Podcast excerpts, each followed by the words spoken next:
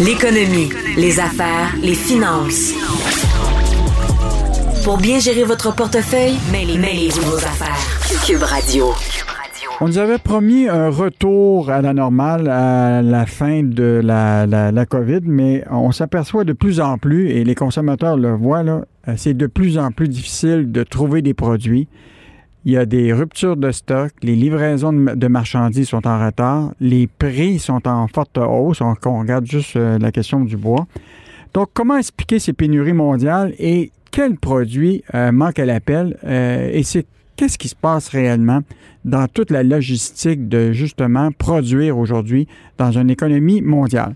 On pourra en discuter. Je reçois Yann Simon, qui est professeur euh, spécialiste en développement international et relations internationales à l'Université Laval. Bonjour, M. Simon. Bonjour. Évidemment, vous, nagez dans ces, informations, mais les consommateurs, eux, euh, ce qu'ils voient, là, c'est la réalité des tablettes plus vides, des livraisons de matériel difficiles à obtenir, des prix à la consommation, qu'on regarde le bois, l'acier et d'autres produits. Euh, vous, là, quelle est l'explication que vous avez par rapport à, justement à ces pénuries puis les problèmes qu'on vit actuellement de rupture de stock? Bien, il y en a plusieurs explications. Hein. C'est-à-dire que, bon, bien évidemment, la COVID a le dos large ces temps-ci, mais c'est une explication qui est tout à fait valable parce que ce qui se passe, c'est que, euh, comme déjà au début de la crise de la COVID, même dès la première vague, euh, il y a eu en Asie des ralentissements, des arrêts dans des usines euh, ça a causé un effet domino dans les chaînes d'approvisionnement un peu partout dans le monde. Euh, et euh, ça s'est produit aussi successivement dans plusieurs pays au fil des vagues de la COVID. Donc, ce que ça fait, c'est que ça fait comme des perturbations importantes dans les chaînes d'approvisionnement. Et concrètement, ça rend les choses difficiles à avoir, c'est-à-dire que euh, pensez à des intrants d'emballage, euh, pensez à euh, bon certains autres éléments là pour fabriquer des canettes ou des contenants, mhm. pensez à certains composés industriels. Donc, il y a des effets comme ça qui sont importants. puis un des effets les plus importants dont on parle ces temps-ci beaucoup, c'est le, fameux phénomène de rareté des, processeurs. Mhm. On parle des microprocesseurs qui se retrouvent à peu près dans tous les, euh, produits aujourd'hui. Qu'on parle de l'automobile, des appareils téléphoniques, qu'on parle euh, du matériel d'ordinateur. On parle même euh, évidemment de, de, tout ce qui touche les, même les électroménagers qui sont de plus en plus équipés de microprocesseurs. Est-ce qu'on est vraiment dans une situation catastrophique ou c'est en train de se résorber? Euh, c'est en train de se résorber parce que les entreprises travaillent très fort pour produire, mais euh, on devrait ressentir les soubresauts de ce qui se passe pour euh, certains spécialistes. Certaines prévisions nous disent même jusqu'à un an. pour vous donner une idée là, de, de, à quel point les entreprises travaillent fort là, pour rattraper, il y a une entreprise qui s'appelle TSMC, qui est un des plus grands fournisseurs de ces équipements au monde. et cette cette entreprise-là euh, nous, a dit publiquement que euh, les, euh, les usines fonctionnaient à plus de 100% de leur capacité en ce moment, justement pour rattraper le retard. Puis pour vous donner une idée de, de la, la compétitivité sur ce marché-là, il y a le prix des microprocesseurs qui, lui, peut, dans certains cas, pour certains usages industriels, peut jusqu'à décupler. Donc, imaginez si demain matin, votre appareil électronique préféré voit le prix d'un intrant faire x10 euh, eh bien, vous aurez inévitablement des impacts euh, sur le prix.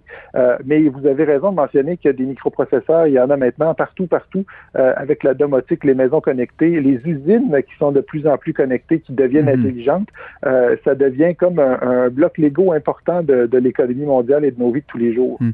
Pendant un bon bout de temps, les fabricants, quand il y avait leurs fournisseurs qui leur faisaient des hausses, ils finissaient par normalement le résorber, puis ils ne passaient pas ça nécessairement aux consommateurs alors là, ce qu'on voit, là, c'est la nouvelle dynamique, là, c'est qu'il semble qu'on va refiler beaucoup de la facture aux consommateurs. Je vous donne un exemple. Procter Gamble, qui est quand même le grand euh, producteur des euh, couches Pampers euh, et des produits hygiéniques. Kimberly Clark, qui est évidemment dans le papier essuie-tout, papier de toilette.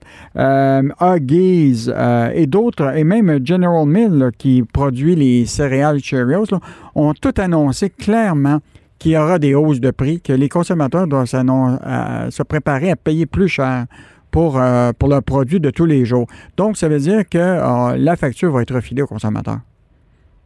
Euh, effectivement, et je, dirais même que c'est parce que ces entreprises-là, euh, ces dernières années, vous avez sans doute euh, entendu parler du mouvement de juste à temps. Euh, donc, un peu partout dans la chaîne, on essaie d'avoir les plus bas coûts possibles.